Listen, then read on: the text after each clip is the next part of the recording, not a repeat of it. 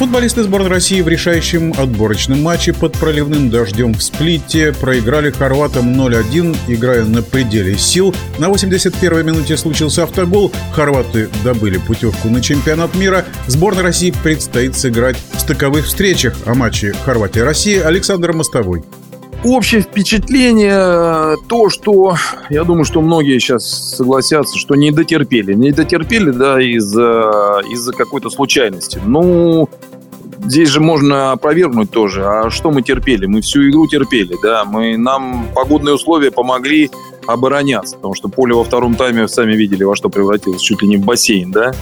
И терпели, терпели, ну, всегда в какой-то момент кто-то как-то, чего-то, случайность какая-то. Вот это и произошло. Ну, нужно отдать должное хорватам. Хорваты, представляете, на таком поле они владели семьдесят процентов мячом, создавали моменты, там, прессинговали, душили. В принципе, у нас там последний, там, по-моему, первый удар был там минуте на восьмидесятой какой-то, да, после пропущенного. Поэтому, конечно, хорваты заслужили эту победу. Другое дело, что пропустили свои ворота, да, автогол. Ну, другое дело, что обидно было, если хорват сказал, елки-палки, как мы не обыграли так, да, имея такое преимущество. Ну, вот так. Так что я думаю, что хорват заслужили. А мы, кстати, перед игрой говорили, что, скорее всего, хорваты выиграют. В один мяч просто, видите, корректировку внесла погода, потому что поле-то во втором особенно. Ну, и Сафонов молодец, там выручал.